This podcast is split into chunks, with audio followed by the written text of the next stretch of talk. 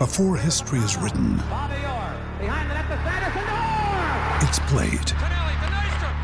Before it's frozen in time, it's fought one shift at a time. Before it's etched in silver, it's carved in ice. What happens next will last forever. The Stanley Cup Final on ABC and ESPN Plus begins Saturday. Another day is here, and you're ready for it. What to wear? Check. Breakfast, lunch, and dinner? Check. Planning for what's next and how to save for it? That's where Bank of America can help. For your financial to-dos, Bank of America has experts ready to help get you closer to your goals. Get started at one of our local financial centers or 24-7 in our mobile banking app. Find a location near you at bankofamerica.com slash talk to us. What would you like the power to do? Mobile banking requires downloading the app and is only available for select devices. Message and data rates may apply. Bank of America and a member FDIC. What is the latest, everyone? And welcome back to another episode of the In the Paint Show presented by Ball is Life. Ronnie Flores and Devin Ugland here with you for another episode of our famous or infamous In the Paint Show. Ronnie, we're going to break down a handful of, of basketball things today. Olympic basketball is first, then we're going to talk NBA draft winners and losers. Then we're going to go to your favorite topic, NBA free agency. Ronnie, let's start with Olympic basketball. Last night, uh, or was it early this morning? I can't even. I don't I even mean, know. who knows when those games are on?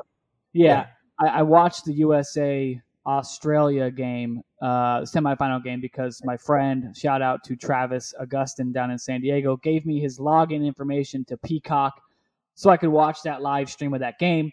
Um, and then obviously the U.S. beat Australia with the little second half, you know, surge comeback uh, to reach the final. And then I was probably sleeping during the Slovenia and France. France, game. Yeah, where Luka Doncic had a triple double, but it wasn't enough. Uh, as as um, France won by one, 90 to 89. And it was a, a Nick Batum block that sealed the deal at the end of the game. Uh, Ronnie, it's going to be a competitive final. We know that because Sure, the U.S. and France have already played, and France beat them in pool play or or some was it or was it Exhibition. exhibition game? Yeah, I mean, I who knows? Because it's not like we're all watching the Peacock Yeah, stream can't. network. I mean, like, There, who yeah, there's there, cares? there's not much access to watching these games or even knowing when the games are going on. So, uh, yeah, I think it's going to be competitive, obviously, because two good teams with NBA caliber players. Sure. But is the U.S. in a no-win situation going into this game? I, I think so, Devin. They're in a no-win situation because I watch a little bit of Australia game mainly because not because it was a great telecast and I could find it and put it on the TV because I was hearing that they were down and I was like, oh, everybody was like, this is the end of the world. And I'm like, wait a minute, wait a minute. Okay, let, let me check this out. And and everybody's writing Popovich in, in in a sense, you know, the Twitter world, you know, turns on people in 10 minutes, as we know. It's like, and then in the next day they're praising them. But what I got out of it when I started turning on is right when the, the halftime, and then you go into the second half, and it just looks like US can turn around when they want. I saw Australia. I didn't see a team that I thought was anywhere near the US in terms of ability. They had uh Patty Mills, who's you know can hit a shot and make some plays, but like two or three of their starters were not in the same planet as USA's players. So yeah, it kind of puts them in a tough position because if they win, eh, you know, it's kind of like they're supposed to win. And if they lose, it's like, oh, USA basketball is, you know, um, oh, we don't develop good. It's the AU coach's fault. It's the high school coach's fault. Then the blame game starts. Like, eh, oh, it's all these little events that are on the weekends. It's like, and when I'm looking at it, I'm like, USA players are still clearly way better than most of these countries. Way better. And Yeah. They're not even this. Australia's not even in the same planet as Team USA right now. Not that I, not what I saw. USA just put it on them when they wanted to, basically. Right. Yeah, And that, like, it goes back to is a no-win situation because it makes them look bad. They're playing 80%, 75%, and then they just turn it on. Yeah, they, they fell into like a 15 point hole, and you can see on social media people starting to be like, losing it. "Oh, Yeah. there's no way that they're going to come back. This is horrible." Blah blah blah, and then all, all of a sudden KD goes crazy, and Devin Yeah. Booker starts knocking down shots, and then you see you really see the talent gap from the top to the bottom on those teams, right? I mean, the late, Yeah. I mean the uh, the USA USA teams bench guys who didn't even play are probably you know high level starters on that Australia team. Yeah, um, well, I saw them jump into the key and make a couple moves down when they were down 15. One or two players did not know what to do with the ball and did not want the ball. They're like, "Get, let me get rid of this ball as soon as I can." They yeah. just they don't have the talent level. This is plain and simple. For sure, and I think the the biggest difference in why the U.S. has struggled in the first couple games or even struggled into the semifinals is because the rule differentials from the NBA to FIBA play. Yeah. Um, it's more like, you know, there's no three second defense, so the lane is more clogged. You can you can get away with more, you know, physicality on the on on the ball and physicality inside, and the refs are a little bit more loose, and you're not able to draw those, you know, James Harden, Trae Young, you know, yeah. fouls where you lean in from and, the back or from, the, the back and hit somebody. Right? They're trying to, you know, yeah. FIBA gets rid of those type of plays, non basketball plays. So as they've gotten more used to that, and again, you have guys like Devin Booker and Khris Middleton and Jrue Holiday who just finished the NBA Finals, flying yeah, just, across the world to play in in Tokyo in the Olympics and, against a team that's like been waiting their whole life for, for this sure. game. Yeah, right. Like in terms of pride for their country, I mean, it's still a big deal to play Team USA. I mean, that's no no secret. You know, it is right. They're trying yeah. to. These guys are these guys are hungry. A lot yeah. of them are trying to prove that they could play or earn a contract somewhere, whether oh, it's yeah. overseas or in the NBA, like a guy like Dante Exum. Um, Patty Mills, obviously, he signed with uh, the Brooklyn Nets recently in free agency. But you have a lot of these guys. You go down to you know other teams, whether it's uh, France or Nigeria or any of these other teams. They're hungry. They have guys who are trying who are playing for something, not only playing for their country and trying to upset, you know, the world power of the U.S., but also trying to show an overseas, you know, program franchise or an NBA franchise that they can be a viable option for them. So, yeah, the your your next little point here, Ronnie, is is how close the rest of the world is to the U.S. Overstated. For sure, it's overstated. It's like overstated. the talent it's gap just nice just stories. Crazy. It's nice stories to say, you know. Yeah. So we lost in 2004. We were, you know, we we, we didn't have a good chemistry. It's okay. I, I mean, I, I, I go back to the point that obviously because we're going to talk about the NBA draft, especially in a in a year where there's Olympics. I would love to see the Olympics play a big part in that evaluation. You know, like help the evaluation of a draft because I think it would be awesome if they had a real tryout get guys in there who really deserve it. Not that the 12 guys on the team don't deserve, but they just pick them. That's not, you know, that that's not the same as them trying out. Now, yeah. some of them might still all make it. Like I'm sure Kevin Durant would still be a nice pick to, to make the team, but it's still to try out. So they maybe get one or two guys that would fit in and make the team better and a little more with a little more chemistry. So it'd be awesome to see like, you know, Jalen Suggs, Cade Cunningham, Mobley try out, maybe even throw a Chet Holmgren. Hey, kid, get in there, try your best.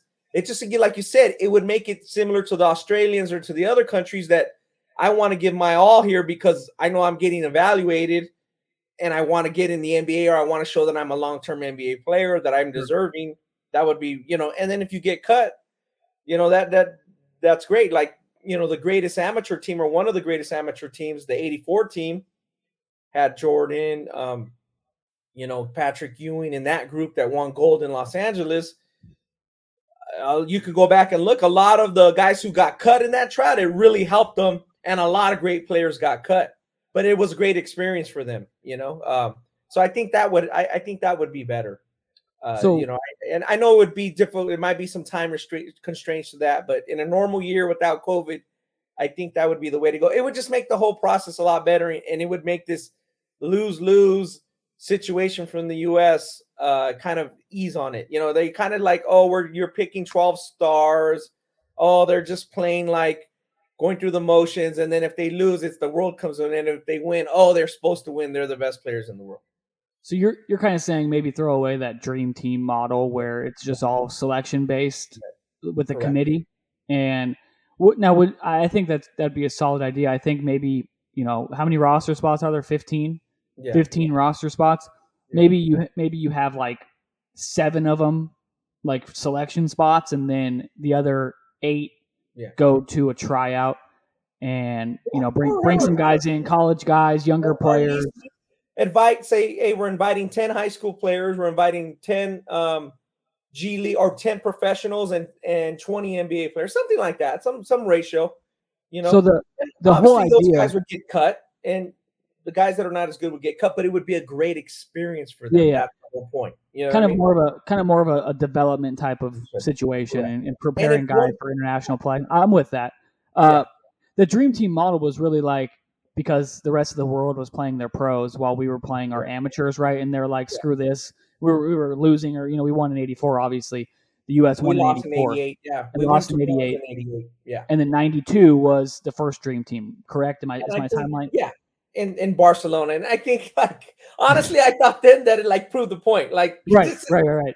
Like, you could go back to college now or to, like, a developmental team. Like, it's okay because I remember the 94 World Championships, Devin, it was nothing like the 92 um, Dream Team. I remember the press was just like, oh, Derrick Coleman is a knucklehead. Shawn Kemp is grabbing his nuts after every dunk. it just had a totally different vibe to it. Like, right. It was kind of along those, all these guys are pampered. Uh, they're supposed to win.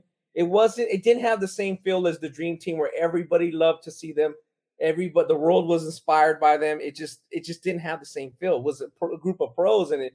I knew it was going to get like that. Like okay if they keep sending these pros it's going to be continue to be like oh these guys are high paid stars. They're not like other olympians blah blah. I mean we can go on and on what they say. We, we know what they said. I thought the 2018 where they you know they had a, a great final win was was uh, a good moment in usa basketball but that's been what two moments in 30 years like the rest of the moments have been forgettable and like forgettable games. yeah. Honest. Right. Yeah. yeah. To to bring a close to the Olympic basketball thing, Ronnie. Yeah. Um. Yeah. If they lose to France, they're in a situation where it's like, oh, this team was terrible. Pop is a yeah. terrible coach. He shouldn't have coached Pop's that team. Correct. Oh, he's out of touch. He can't coach the yeah. NBA player. You're gonna have all kind of crap when it's just like, no, that's not because they're not a team. They didn't practice much together. They're coming off a elongated NBA season, which was already elongated by the bubble. Yeah, it was, shortened and, it was shortened and elongated at the same yeah. time. Yeah, so it's like, no, that's not it. They didn't they didn't have a team that was built as a team. They just had right. guys just do it together. Yeah. It would, you know, sometimes you need a Draymond Green's like a great pick, like that type of player. Like maybe there's another guy who's in the G League that would be a great help on a team mm-hmm. like that. Would just bust his ass and come off the bench. And maybe a guy like Evan Mobley or Cade Cunningham would be, hey, I coach put me in there for two minutes, balls to the wall, defend my ass off. Like that's yeah. what you you know. There's nothing wrong with that. Again, yeah. I'm just throwing names out there. I'm not saying those guys would be on the team, but I, I just think you would help, and it would be a great evaluation tool. I think if you ask our guy Frank Burlison, he'll tell you that the '84 Olympic tryouts in Los Angeles were like some of the best basketball he's ever evaluated because it was like they had two high school players, Delray Brooks, Danny Manning, who were coming into college. They had a big crop of college players, and then the guys who were going to the NBA. And it was just like great basketball. And obviously, they were a great team because they they tried out, and Bobby Knight put together a fucking team. And Bobby know? Knight was the coach, and no one could, yeah. no one yeah. could, uh, could, yeah. uh, you know, play lazily or or yeah, yeah. Like he got yeah, he got a lot out of it. And I think there's that famous clip out there that somebody interviewed him and he's like, dude, this guy Jordan is on another level. I don't know what Dean Smith was doing, but like this guy's ridiculously good. Like he has it all, you know. So again, that, I just think it's good evaluation. So yeah, for sure, and that that's a good point to end on. Um, let's move into our NBA draft coverage. Ronnie, we did a full, uh, I guess it was like an hour before a preview, and then all the way through the lottery, pick for number fourteen. So we had fun yeah. with that. You guys can go check it out. Um, I'm cutting it up, and we're gonna put it back up on YouTube. You can check out how right we were, how wrong we were, and you know, let us know about it. But let's yeah, let's shout out to our guests yeah. and to the people come on. Thank you, Rasheed Wallace, NBA champion. He has a on the Balls Life Podcast Network. Him and Bonzi Wells have their own podcast. Let's get technical. Make sure you guys check that out whenever you get a chance when you're on the Balls Like Network, checking out In the Paint and, and our other buckets and breakdowns. Definitely check out Let's Get Technical.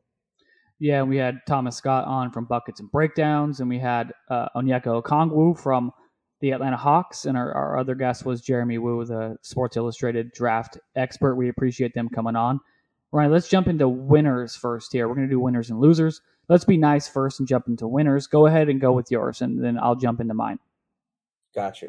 Uh, I think I'm on the board with a lot of people with that fourth, fifth pick, which was like, okay, is is the fourth pick really going to be Scottie Barnes out of Florida State?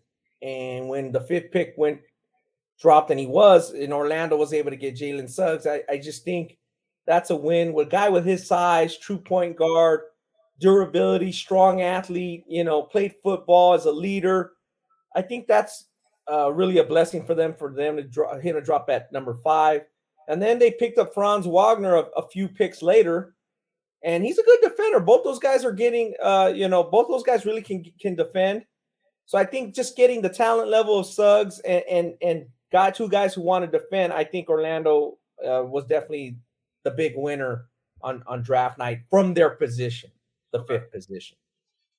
Yeah, I'm with you on Orlando. That's one of mine that I have on my on our list here. Um, I think uh, most people are going to have that. yeah, I think I think it was just by default based on the Raptors picking Scottie Barnes and then Suggs falling into their lap. You look at that roster, and it's a full rebuild there in Orlando. Full yeah. rebuild. Jonathan Isaac is kind of their, you know, guy they're trying to build around, but he's been suffered, you know, been been battling injuries for the la- you know, ever since he's been in the NBA. And nothing against Jonathan Isaac. No, if you're building on Jonathan Isaac, you're rebuilding. Yeah, right. And yeah. you, you know what at, I mean? You look at the other guards on that roster, Markelle Fultz, obviously the number one pick that was traded from Philadelphia, and he struggled with the shot struggled with injuries as well. He tore, you know, something in his knee recently. I mean, wow. you feel bad for Markelle. Yeah, he had Fultz. the shoulder issue. He had the kind of like the mechanical issue. I mean, that was a big. I know he's kind of gotten over it a little bit. He's athletic, but man, that was a big thing that for Philadelphia because they could have got another good player in that draft. Yep. Yep. As then, they're trying to build a championship with you know Embiid and Simmons, they could have had something that gave them a lot more than Markelle Fultz did. For sure. So, and then and then you have RJ Hampton who came over from Denver in the trade for Aaron Gordon. And you have yeah. Michael Carter Williams kind of just as a I guess a, a stopgap, you know, guy who can come in and give you decent minutes at the point guard spot. So Cole Anthony had a really good rookie season, I think. I thought he he outperformed what a lot of people thought he was going to do. And bringing in Jalen Suggs, yeah, bringing in Jalen Suggs, a guy who is NBA ready from a, a, body standpoint and you know likely a game standpoint, just because he's ready for that physical nature of you know finishing over big men in the NBA, it's going to push guys like Fulton Hampton to get better fast or be out. So just based on on getting Jalen Suggs at five and then adding Franz Wagner who can spread the floor a little bit, skilled. Um, I think that's why I have Orlando in, in a winner spot. And then my other winner will be the Charlotte Hornets. Um, the big winners of the 2020 draft, getting LaMelo Ball, obviously they added James Bouknight from UConn, who's kind of like a certified NBA level scorer, and then they they you know at the same time Malik Monk is gone in free agency, so they kind of replaced Malik Monk with James Bouknight, a younger, probably better overall all around scorer than Malik Monk is, and then you add Kai Jones out of Texas, the six eleven you know power forward center, who's just like a high flying, versatile you know uh, you know, rim protector, rebounder, run the floor and finish.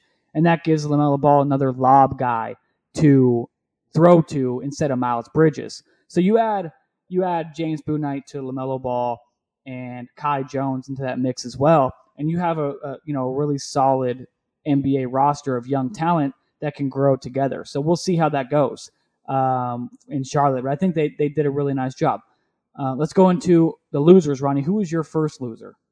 yeah, the guy, the, the team that has a lot to to deal with, or I thought it's right at the top.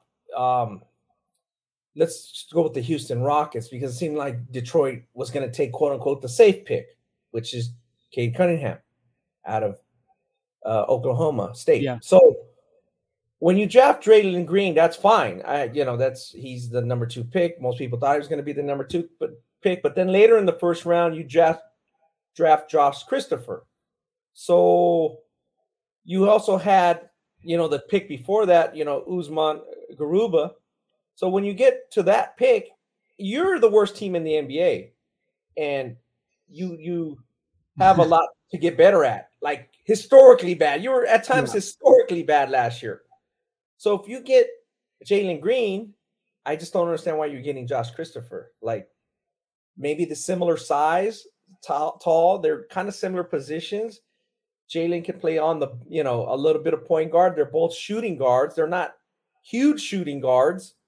Um, they both got to do a lot. You got to get better defense. You got to get better all around. So you in essence got the one player who's kind of similar, not as explosive, but just 20 picks later. It's not a bad pick, but I just don't understand. If you would have got Evan Mobley and Josh Christopher, then I would have said, okay, yeah, I see what you're doing here.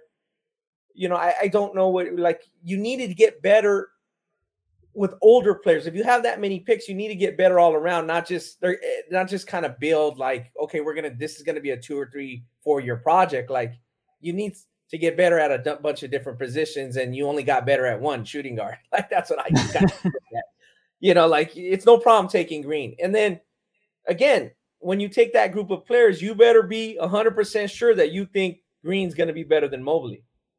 And that's okay. If that's what you feel, then great, draft Green, you know, yeah. like no problem. But if if if he's not, then you're going to really be looking like what do we get these two guards for?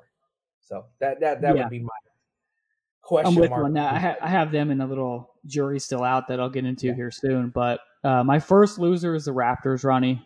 Um, I, I, thought it was pretty cut and dry who Toronto should have picked, and, and that pick was Jalen Suggs, kind of because Kyle Lowry was obviously on his way out.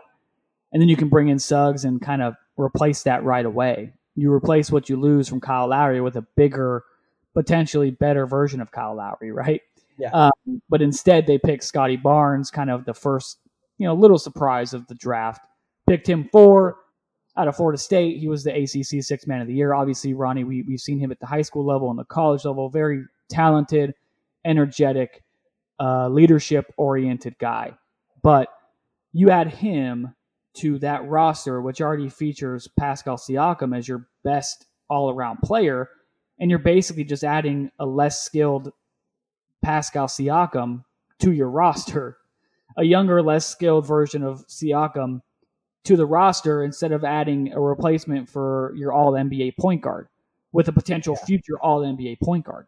I just don't see where they're coming with that because Scottie Barnes has a lot of offensive tools that he needs to fix, especially from the three point line. He he really needs to improve as a shooter, or else he's a he's a he's a he's a liability on that end of the floor. He's you know Draymond Green 2.0.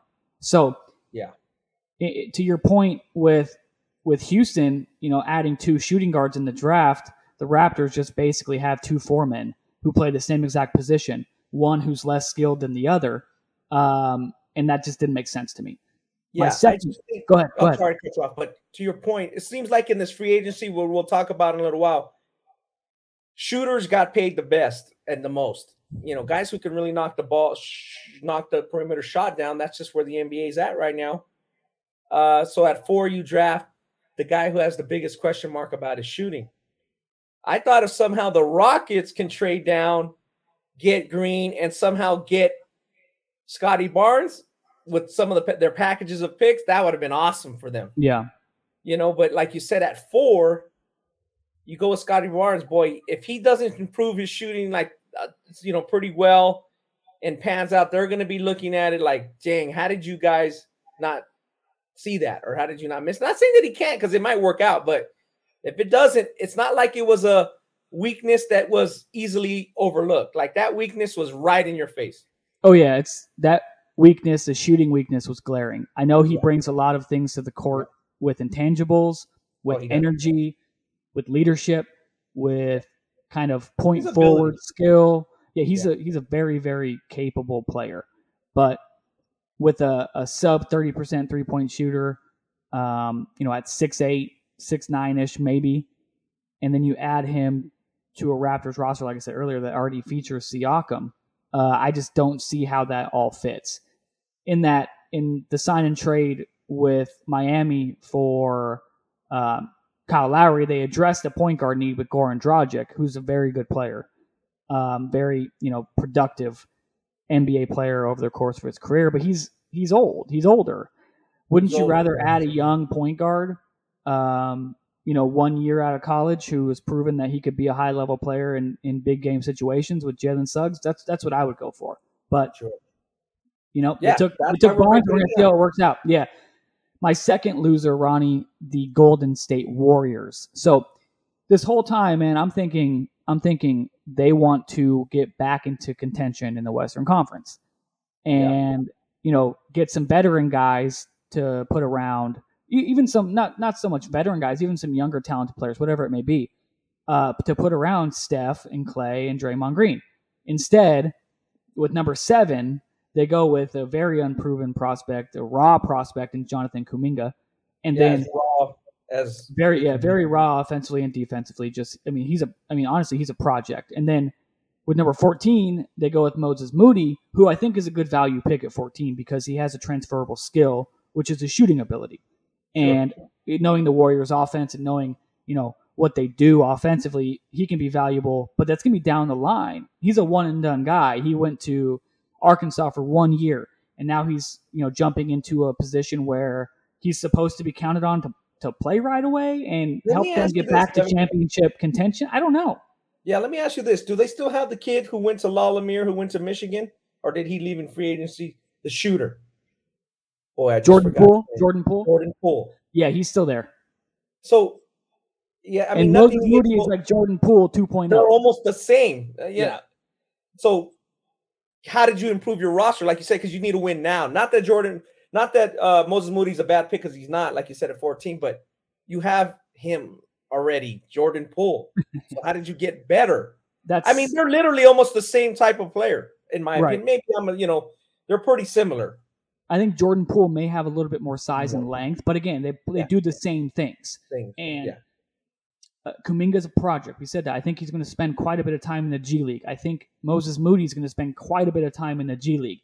And so then, what did you it- get out of seven and fourteen? Like right, said? and instead of like I don't know, maybe packaging seven and fourteen, or packaging seven in a player and fourteen in a player, and getting someone who can come in and help right away, or packaging Wiseman in a pick and getting You someone bet- else. yeah. So with the what you drafted, with what you drafted, you Wiseman better hit this year. I mean, he better have a much improved year. That's Yeah. what you're working on. Yeah, because you look at the Lakers. They obviously we'll talk about free agency next, but the Lakers, as everyone knows, uh, got a little bit better, I think, and are going to have some time to rest and get rid of those injuries. And you look at, at Phoenix; they bring basically the same team back that went to the NBA Finals. Uh, you look at, you know, in the East, Brooklyn and, and the Bucks. They're obviously the favorites, and you look at Miami; they got a little bit better, I think. Um, and you look at the Warriors, and did they get better? We don't know what Klay Thompson's going to Yeah, be no, coming back from hoping, they're hope, the Warriors fans are hoping they got better. Draymond Green is an offensive liability. Steph Totally. Curry is potentially the best offensive player in the game, right? And we Yeah. know that. But Dray, how? Draymond Green is not as as productive when the other guys are not on the floor hitting shots, as Right. that proved when they were out. Yeah, Draymond Green is everybody's oh he's a first ballot Hall of Famer. That's another argument for another day. But uh, you know he looks good when he has three of the best shooters in NBA history around him. yeah. The way the way that roster is constructed in the last Yeah. two drafts, taking Wiseman two in 2020, and then taking Kuminga and Moody. That's three guys who need time to develop. Uh, And does Steph Curry, uh, Klay Thompson, and, and Draymond Green that core? that? Yeah. Do they have that time? I don't think so. So that's why they're in my loser portion of this conversation. They My needed jury- a sure team. yeah. They needed a sure yeah, I, team. I thought they needed at least somebody who could come in and be a sure offensive threat right away, a proven NBA offensive threat, and that's whether it's packaging, you know, or sending Wiseman straight up and packaging something else, or packaging picks and sending that and getting someone right away. Uh, you know, obviously Wiggins is going to be back, but he's still offensive liability. I don't know. I, I just I don't see the vision that they have. Maybe I'm going to be wrong. Maybe Kuminga is going to be really good. Maybe Moses Moody is going to be really good, but it may be too late with Steph Curry, Draymond Green, and Klay Thompson's timelines. We'll see. Uh, my jury's still out, Ronnie. I have a jury still out here. I think Oklahoma City's jury is still out. Uh, they picked Josh Giddey. That was the biggest surprise uh, of the day to me, outside of Ziaire Williams going 10 to uh, New Orleans. But Josh Giddey jumped to the number six pick, the six nine guard out of Australia, and then they re-signed Shai Gilgeous-Alexander to a you know five year like two hundred and seven million dollar deal. those guys kind of play the same position. They need a ball. They need the ball in their hands to be effective. And I know Giddey can, you know, shoot it a little bit off the ball. Um, but that's going to be interesting how those two guys are going to play together. Um, yeah, pick him pretty high. You have a lot of confidence in him.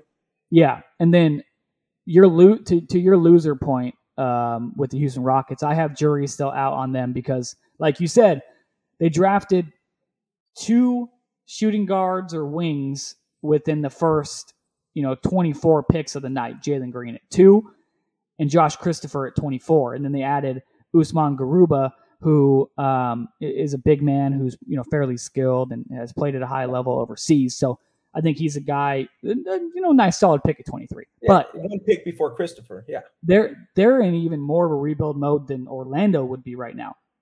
Yeah, and you're going to start your rebuild with two high volume shooting guards, yeah. young, high volume, yeah, young, very young, uh, less than 20 years old, both of them, and and one of them, I, let's just say Green is the more talented player for argument's sake, where does that leave Christopher? You know, you, you he, he needs he's going to develop by playing, not and Josh. By, yeah, and and, and Josh and Jalen, yeah. yeah, and Josh and Jalen, they, they, you know, I think Jalen can play off the ball a little bit more, but as we've seen from Josh, he likes to have the ball in his hands to create high volume dribble, high volume shooter.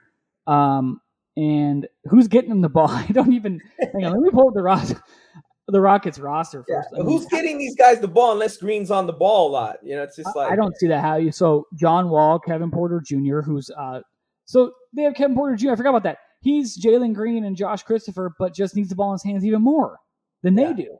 Yeah. So you have three guys at the same position. Then you have Kenyon Martin Jr., uh, Eric Gordon, Danuel House. I mean, dude, I just that's just I don't know. thrown together roster. This right is now. just yeah, this is just kind of like throwing our, darts. Our guy KJ Martin played a, a, lot at the end of last year after the he trade. good, no, he had a he had a good uh, he had he had a lot of uh, productive good games. games. Again, yeah. it's on one of the very poor team, but he got playing time.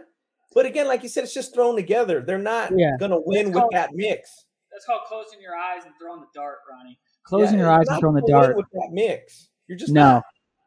Yeah, that's that that's uh, so I'm going to move them from jury still out into my loser category, Ronnie, just based on what what I just looked up with the roster. But again, you know, yeah, Jalen Green. You forgot about the Kevin Porter. I forget. Yeah, I forgot he was on that team. So he's volume, and he he he needs the ball too. He's ball dominant, high volume, and then so Jalen Green, Josh Christopher, both you know. That puts talents. a lot on Jalen Green. I mean, honestly, that puts a lot on Jalen Green to hit at the number two pick, like for it to work. Oh yeah, um, unless they make some a lot crazy better. moves. Just to get to 35 or 40 wins, they need to get a lot better. Oh yeah, no, I don't. I don't see anywhere near 35 wins from that roster this season uh, or the next season because Jalen Green didn't play very many games in the G League, yeah. and Josh Christopher didn't play a whole lot of games at Arizona State because he suffered some injuries. So they're they're coming in, you know, off of a, a shortened high school season that they had because of COVID 19, yeah. and then a shortened college or like a off kind of off balance college season, not really sure how it's going to go, and an off balance G League season. 13 games or so, I think was Jalen Green played with G League Ignite. I mean, man, and that's against, you know, kind of older NBA guys who who are trying to, you know, get, you know, get back in the mix. That's tough, Ronnie. That's that's a lot. Yeah, the Rockets better. That's a lot for them to make sure to work. I mean, yeah, a lot of things have to go right for that to start working and, and yeah, take towards 30, 35 wins. And, it really and, does. It yeah, really it, does. It's gonna be interesting to see how that all plays out. Uh, let's jump well, into NBA free agency. Um, yeah, Devin, uh, just start. You've kind of been following yeah. it. Start locally with some of the big. Honestly, people want to talk about the Lakers because we're we're based in in in the West Coast, but talk about what the Lakers did and then some of the other big moves. So Lakers obviously made that trade for Russell Westbrook, uh, the Leuzinger high UCLA standout, who is now back home uh, for the first time in his NBA career back in LA. And we know how much Russ loves LA. So uh, he's teaming obviously with LeBron James and, and Anthony Davis. Uh, the Lakers sent Kyle Kuzma, KCP, Montrezl Harrell, and the 22 overall pick in the 221 draft for Westbrook. Um, first of all, let's let's talk this deal in general, Ronnie. What what are the what's the fit here? What you know, with Westbrook and LeBron and AD is a big three. How do you like that fit? And then I'll give you my thoughts. Well, one thing I do like about it is like similar to what you're saying, what the Golden State Warriors weren't able to do. Like the yeah. Lakers are trying to win right now, right this second, right when training camp starts. Like they're trying to win the title this year. So they get the clock, you know, like the the internal clock for their players. Um again, the fit, you gave up uh, you know, you gave up quite a bit of your young pieces, but they weren't star young pieces. I mean, again, you you got Kuzma. Everybody was like, "Oh, that's a great pick at that draft," but he played like the 27th pick or whatever he was. That's what he was. Sure. It didn't. It, he wasn't moving the needle. He's okay. Right. wasn't moving the needle though. Um, so the thoughts on the deal is that you just hope that, like you said, the chemistry's there. Then they went and signed some older veterans that had already been on the team, had already played with LeBron, or already are used to him None of them are really young, except I guess Malik Monk. You can still consider young. So the chemistry just has to be there. I I think um, they figured that with with what they gave up, they're not going to win the championship. So hey, let's try this. We we get a guy who maybe's a proven star. Um, maybe he's gonna fire up LeBron and AD. Like, hey, let's let's go for it. You know, he's he's uh carries his heart on his sleeve. I guess that's the, the terminology for it. Like he plays real hard every night, and that's a good thing. But I'm just like, where did they get better in terms of what their weaknesses, what's his likes? Uh, a playmaker for the other guys, and then shooting, perimeter shooting. That's my questions. Yeah, so I, I think they addressed the playmaker with Russell Westbrook because obviously yeah. he's a he's a triple double threat every single time he takes the court. And sure. a good thing with Westbrook is you know that he's going to give you a triple double ever effort every time he takes the court. Sure. But shooting, I mean, LeBron, average shooter. Anthony Davis, he likes to float, but again, average shooter. Russell Westbrook, below average shooter. Very below average shooter. Yeah, just so recently, I, I would thought even a few years ago he was um, a pretty decent shooter. And then his last year or two in Houston, boy, people just left, left him wide open on the perimeter. Yeah, they they did the Rondo closeout. Just let you're gonna beat you're gonna beat us by shooting over us. Um, yeah. yeah, and age is is a concern. Obviously, you know LeBron battled injuries last year. Anthony Davis can't stay off the floor during a game. He's always on the floor, and every time he goes down, I think he's going to be, you know, done, done for the season for an injury with an injury because it's just that's the way it looks. Sure. And you know, you add Carmelo Anthony, who I think is going to be a great spark plug off the bench, a guy who can come in and, you know, get you 10 to 15 points really quickly and efficiently. I like that signing. Dwight Howard. Again, I, I thought that they missed his presence last season as an energy guy, shot blocker, rebounder, you know, uh, physical inside presence, kind of guy who plays with a little bit of edge. Um, Ariza, they you know, they signed Trevor Ariza, the Westchester and UCLA high school uh, standout. Uh, he's older and obviously he's on his second go round with the Lakers, and he was a champion with the Lakers back in the 2000s. Um, I like Trevor Ariza. I'm not sure what he has left in the tank. I think he's going to be a, a solid, you know, three and D guy. Hopefully, he can knock down, you know, open catch and shoot threes, spread the floor, but he's going to defend, and that's that's yeah, great. He's going to defend, and I think they like him in terms of just his presence. Yeah, locker room presence, things like that. Locker room um, presence. He's not going to bitch on the bench. He's going to give you, you know, play a few minutes and, and give you what you need. Yeah. So then you look at Malik Monk, Wayne Ellington, Kent Bazemore, Kendrick Nunn, and Talen Horton Tucker. Those are more of the quote unquote, I guess, younger guys that they signed based on the overall age of this roster. Even though, you know, Kent Bazemore and Wayne Ellington have been in the league for a long time, uh, they're the younger guys. But I so forgot Wayne Ellington was in the league. he's on his second stint with the Lakers, and the first stint didn't go well. He was kind of in that rebuilding mode, and the Lakers were kind of in flux there. So hopefully, with a more defined role as, hey, stand there, catch the pass from LeBron or Westbrook, make shots. I yeah. hopefully, hopefully his second stint with the Lakers goes better for him and for the Lakers. Uh, I love the re-signing of THT. I'm a big fan of his. I think he's a guy uh, off the bench who's going to be again a spark plug off the bench guy who you know can come in and just be a scoring punch type of yeah. player. Um, but if you look at this roster, Ronnie, I think maybe I'm not the, the math is not not official, but the average age of the roster has got to be like 34 years old. Age is a concern. Yeah. Shooting is still a concern. Um, what would your starting lineup be on opening night for the Lakers? I, Boy, so you do yours, I'll do mine. I have to be Westbrook. Yeah. Um. Shoo, boy, who would be? So it would have to be one of the. I guess it would have to be one of the Chicago boys, LeBron, AD, and then what are you gonna do with Carmelo Anthony? Oh God, it's just you know, do you plug Dwight Howard in there to give uh to give uh AD a little bit of breathing room? So I guess you go big, a little bigger, and you go yeah. So Dwight Howard, AD, LeBron, Westbrook, and and uh and one of the one of the uh Chicago boys. Okay. Yeah, it's it, I'm looking at the roster right now. I'm trying to put it together. I'm like, okay, so you know, obviously the the point guard positions are going to be ball handlers are going to be LeBron and Westbrook. And then obviously Anthony Davis is starting and he wants to play the four. That's what he wants to do, even though he'd be, you know, he's a mismatch nightmare at the five and he's yeah. way more effective at the five. So there's your there's three guys. Yeah. Uh, then you, then what? Uh, you put Melo in there? No. No. You put you put Trevor Ariza in there? I, no. I don't know. Kent Bazemore? So. No. Uh, you gotta you go start, with Dwight. you start Dwight or or Marc Gasol. Which one do you start? You want Dwight off the bench for an energy guy, or Dwight to be on the court immediately to be that guy? I'm, I'm gonna go take some take some pressure off of AD. You want Dwight on the court. Okay, so you're gonna go Dwight. You don't uh, care if he gets a few fouls. You know, if he he's got a sub, so what? Yeah, yeah dude. I'm just Carmelo Anthony 37, Trevor Reeves is 36, Kent Bazemore is 32. Uh, oh, he's geez. a young pup. This is wild, man. This is some old dudes. Um, yeah, that that kind of that. So they're going to look bad on some nights, Devin. They're just not going to have it some nights. They're going to look bad.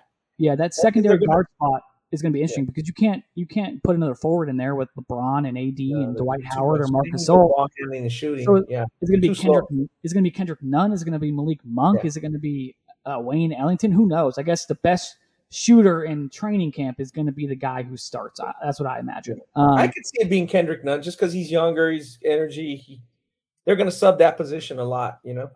They are, yeah. I think it's going to be a lot of a lot of uh, early season testing to see how that goes. I mean, Kendrick Kendrick Nunn's a good player. I'm pulling up his stats: 14 points a game. Uh, I want to see what his three point shooting percentage was uh, regular season. 38.1 percent from three.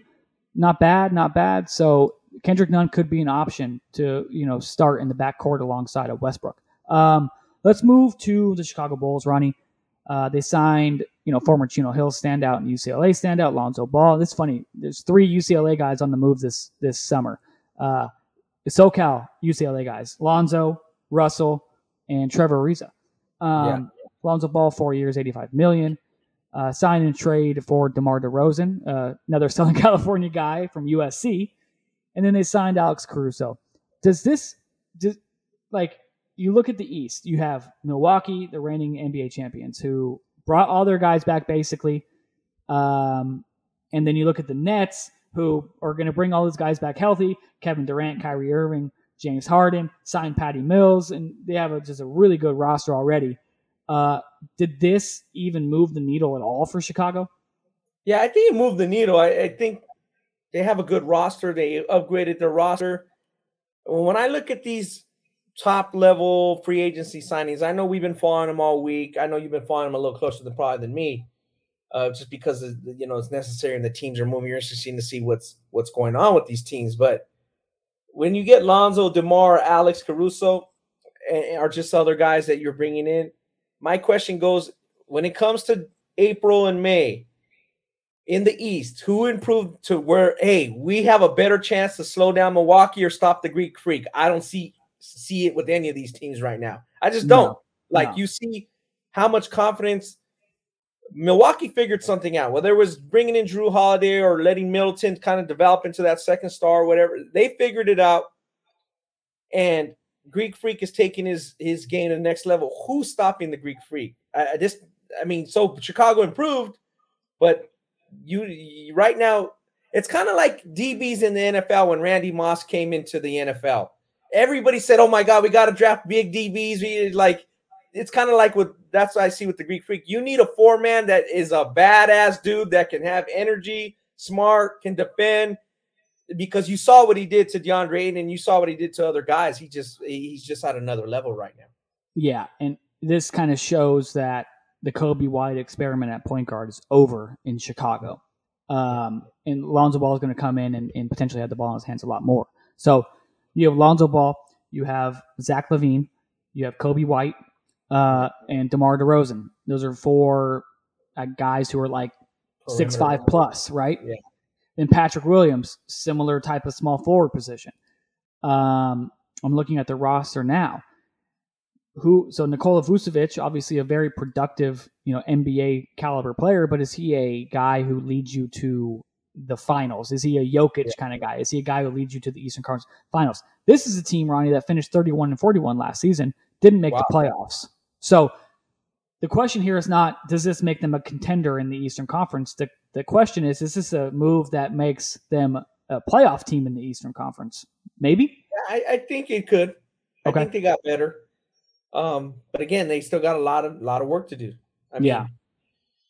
I, I, the team I think a lot of people are forgetting because of the injury is is Denver. Is Denver the bubble Denver, or is Denver still a step below like the Lakers, Bucks? Denver was good. I mean, yeah. as long as Jamal Murray was healthy, and like you said, the Joker, that's that, that's a good team. Yeah. And so nobody's really talking about him because you know obviously didn't make big moves, but it, it's like getting Jamal Murray back healthy is like number one priority. The the one move I love from the Bulls was signing Alex Caruso away from the Lakers. I, I was just a big fan of what he did for the Lakers off the bench or oh, when he started or whatever. Sure. Yeah, he's a really just just a solid player, smart player. I thought him and LeBron really worked well together. Uh, they were kind of on the same page for for a lot of the time that they played together. So, uh, best of luck to Alex Caruso with the Bulls. But I, I just think that uh, the Lakers will you know be going further in the playoffs than Chicago. Uh, let's go to another bubble team that was good and then kind of had a little bit of a falling off during the regular season. The Miami Heat made some big moves uh, sign and trade for Kyle Lowry, sending Goran Dragic to the Raptors. Extensions for Duncan Robinson and Jimmy Butler. They signed PJ Tucker and Victor Oladipo, who they acquired from Houston in a trade last season, uh, will be returning, and he's going to be hopefully healthy. And when Oladipo's healthy, he's a really, really good two way player. Yeah. Does this good. does this put Miami back in that you know championship stratosphere? That's the question. I think it helps them to, you know, contend with the Bucks, and I think it shows back to what we said earlier. You know, the shooting, shooting. If you Duncan Robinson can get paid that much, oh yeah, pretty big contract. Boy, that goes back to your Orlando and Toronto, Toronto thing with Scottie Barnes. That better work out. So yeah, I, I, to your point, I think it helps them. You know, they Jimmy Butler is secure. He's a, a aging an aging star, but they got enough pieces to put together a run if they can stay healthy, Butler have a good season, and and they get you know Kyle Lowry playing in that mode that he did when when Toronto was making their runs. You know, right. that that's a pretty good nucleus. Um, again, do does do these teams anybody besides I guess the Nets or or the Sixers if they stay together have any anything to slow down the Greek freak? That that still goes back to the question I have. For sure, and that's the only question that needs to be answered right now because all these other moves are nice. They're they they sound good when they're tweeted, but you know, come May, does it make a difference? That's so, my question. Right. So they signed PJ Tucker away from uh, Milwaukee, and yeah. is he going to stop Giannis? Is he going to be tasked to be the guy guarding Giannis in the That's second round or the conference finals? Yeah. They got I mean, the Bucks swept Miami in the first round this past season in the playoffs. So yeah. did they did, did Miami get that much better with Lowry and then bringing back Jimmy and Duncan Robinson and signing PJ Tucker? Uh, if Oladipo's healthy, you know maybe, but they they still didn't address the one thing that you need to address in the Eastern Conference is how do you stop Giannis and then. Yeah. How do you stop Kevin Durant, James Harden, and, and Kyrie Irving on the same team? It just, healthy, I just, yeah a lot of people are like, "Oh, NBA free agency is so fun, it's so cool, like all these big moves." It's not because the best teams didn't make any moves because they didn't need to. Yeah, they didn't need to make huge moves, and again, you got the Lakers who are a little bit of a question mark. They didn't really finish the season strong like they did in the bubble. Obviously, they're aging, injuries. Um, yeah, injuries. Phoenix is just kind of status quo. It seems like they signed Chris Paul a huge deal, which is very interesting. Maybe it's kind of like a Larry Bird, James Worthy type of thing. Like you know, at the end of his career, he's going to get a lot of money, which is fine. But he's an aging veteran, and and uh, he need you know they need to get better. Just yeah. in little spots, they need to get better. You know whether they need uh you know uh, a little bit better backup play, maybe. Obviously, they need an athletic player to help Ayton guard if they can get back to the finals. You know, yeah. You- so I think they I think they signed JaVale McGee, uh, which is just you know kind of whatever. And then Chris Paul's back. Obviously, they re-signed Cameron Payne to back up Chris Paul, which is a good signing, good player. But did they address you know being better than the Lakers fully healthy? Did they address being better than Denver fully healthy? Yeah, I don't think so. Did they did they address being better than Utah when Utah's fully healthy? Uh, yeah, I, I don't think so. I mean, there were good teams that weren't healthy. Yeah, maybe. Uh, I think you know it, Phoenix will be one of the top teams in the league again next season, um, and I think they'll make a you know decent playoff run. Um, will they make it back to the NBA Finals? I don't know. It depends on you know, what happens with health and all those things. Well, not just that. I think the the presence of Chris Paul and the bringing the like, hey, we brought Chris Paul here to, to make us a viable contender. They're not going to be catching teams off guard no more. Right. People are like, no, Phoenix is a good contender. They're going to get everybody's good shot every night going into the playoffs. So they're not they're not going to that surprise factor of oh look at what Chris Paul did for Phoenix ain't going to be there again. Yeah, I hear you. I hear you. That spark plug thing is not going to be there because everyone knows it's coming. Uh, the last, the last thing I want to touch on free agency, Ronnie, is what the fuck are the Pistons doing? I mean, you you you take you make the obvious pick at number one with taking Cade Cunningham, but then you fucking surround him with Kelly Olynyk, Cory Joseph, Saben Lee, and and Trey Lyles. Like, come on, uh, what are we yeah, doing? That you sounds have, like a nice developmental team. I mean, those yeah. guys. Nothing against those guys, but They've been around. They've been, you know, in the NBA a little bit. Maybe they've gotten some uh, G League time. You know, it's like they're there's a lot of fringe players. That, it goes back to the draft, Devin. Like we're saying, I'm looking, studying this draft, looking at the names, looking who they added, and like we said, compared to the top teams, these guys are very average. They're yeah. they're not going to come in and make this huge splash and turn these teams around. Maybe Cunningham, Green, Mobley, maybe Suggs, but after that, it, it really was just a draft. It's just a draft. Yeah, that's kind of the overall theme that you and I both came to conclusion on was like everyone's like, oh, this is the best draft since 2003 yeah. with LeBron and yeah, yeah. D Wade and Carmelo. Those are those are three high level Hall of Famers, and I, I don't see three high level Hall of Famers in this draft. Honestly, um, yeah, I see three good players. Pieces.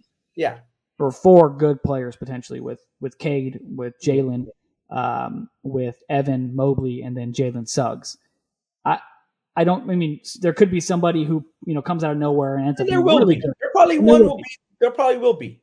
Yeah, maybe like a Josh Giddey or Ziaire Williams or somebody that was maybe not as highly thought of as these you know top three four guys will come and be a really good player. That, that happens a lot.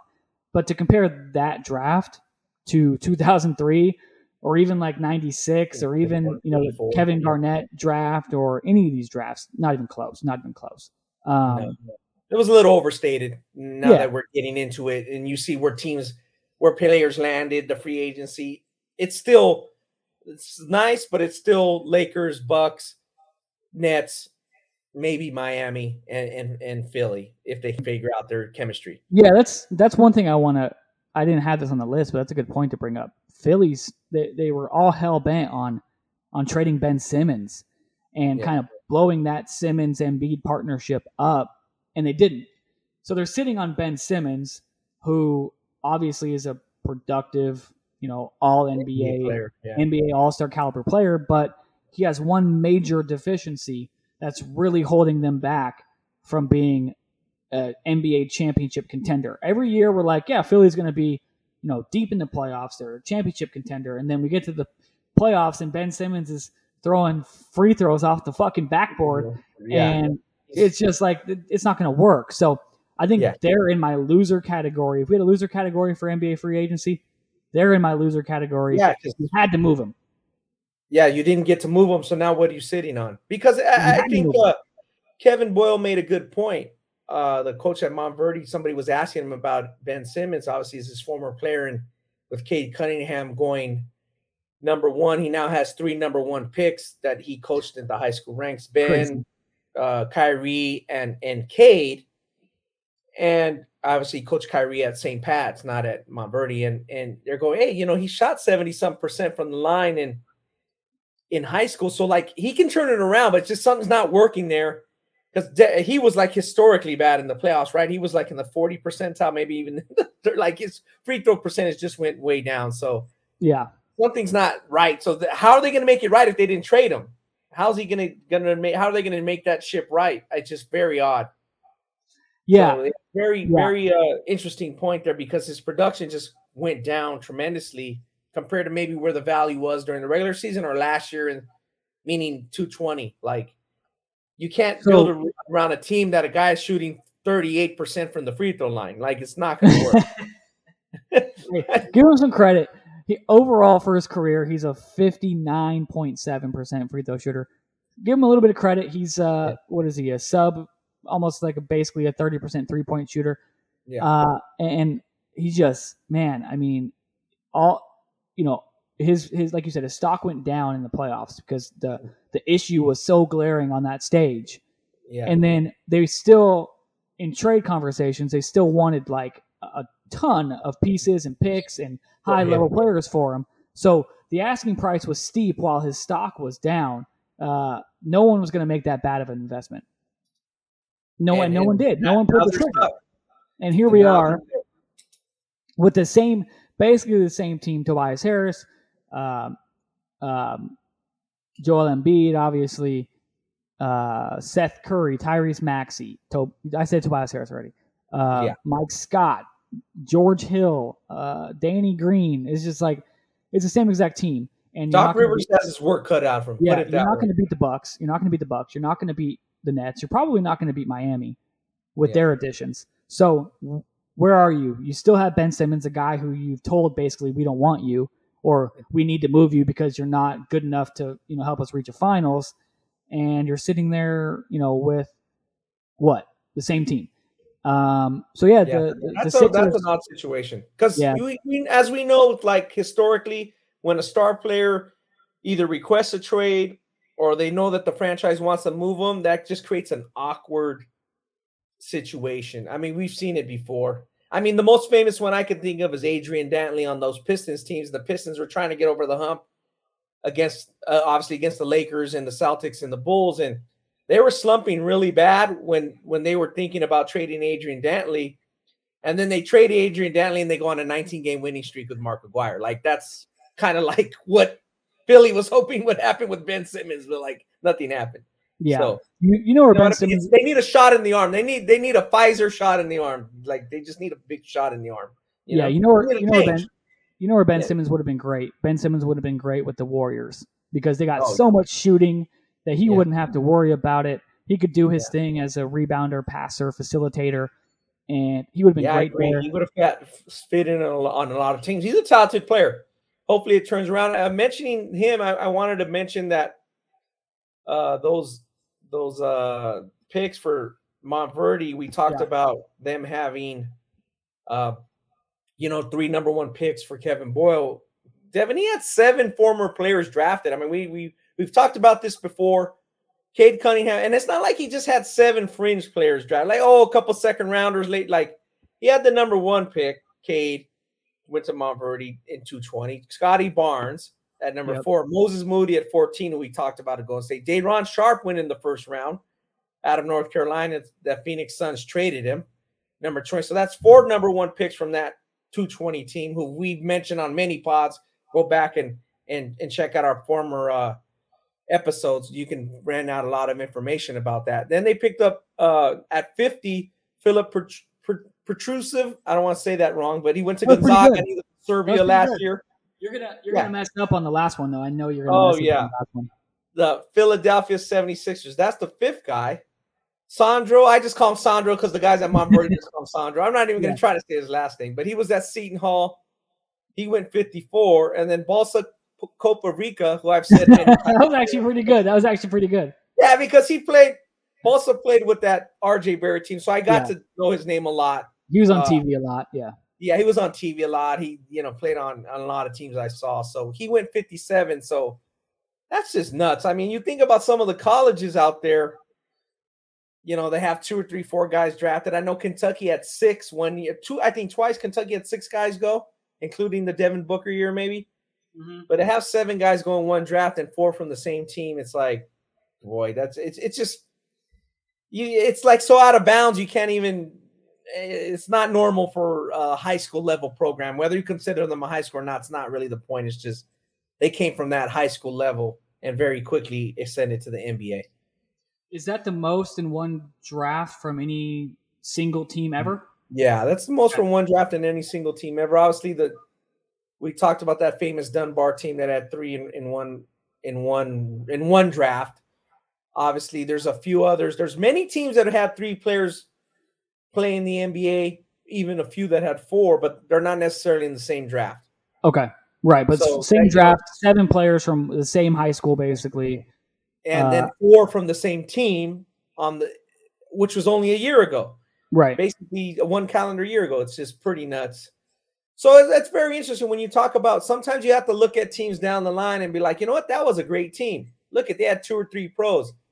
I think the one that stands out to me is because we talked about him recently is Kendrick Nunn.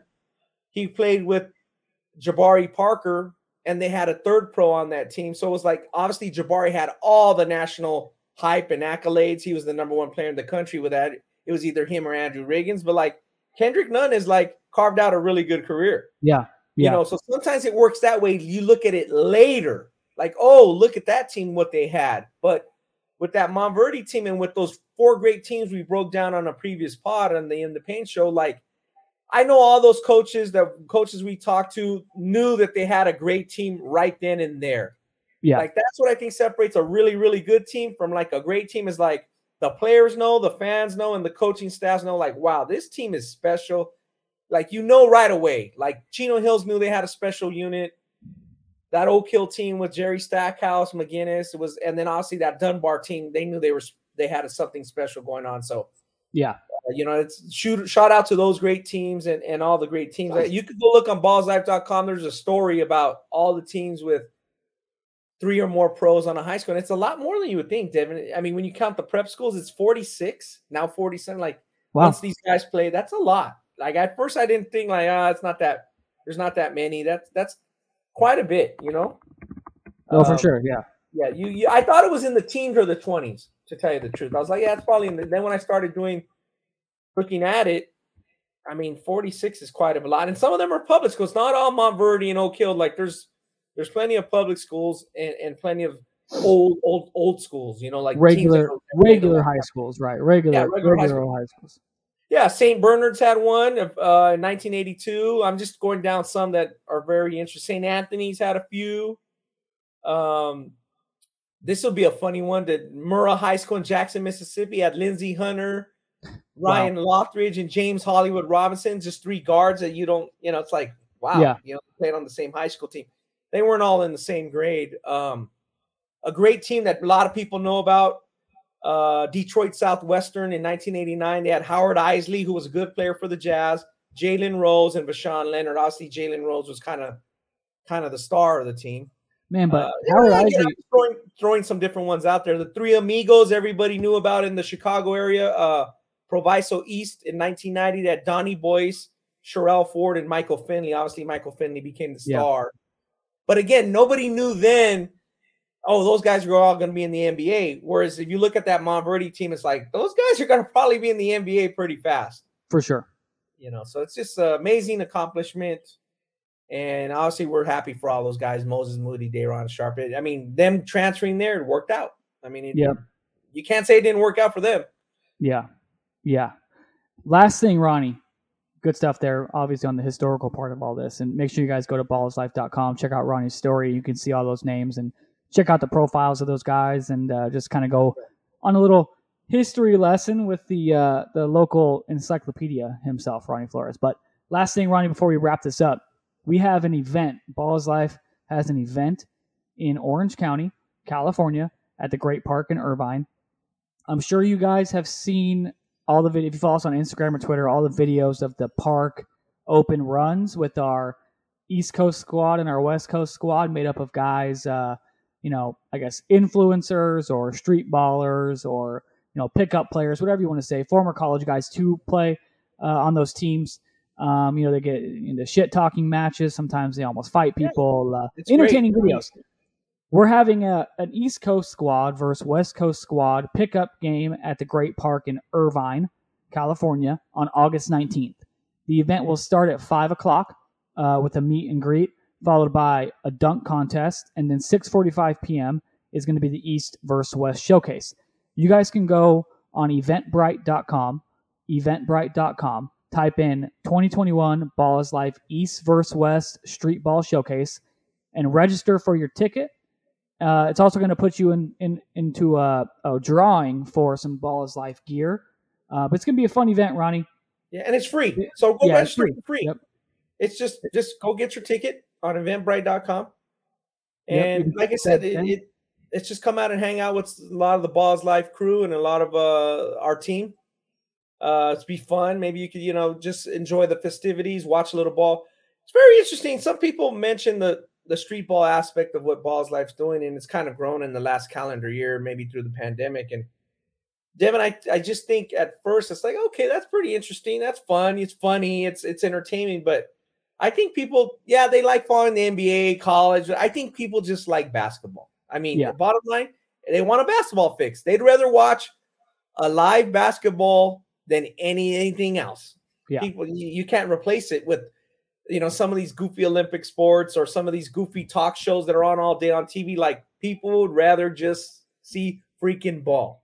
Yeah, and all those videos, man, I watch them because they're fun to watch. Like it kind of yeah.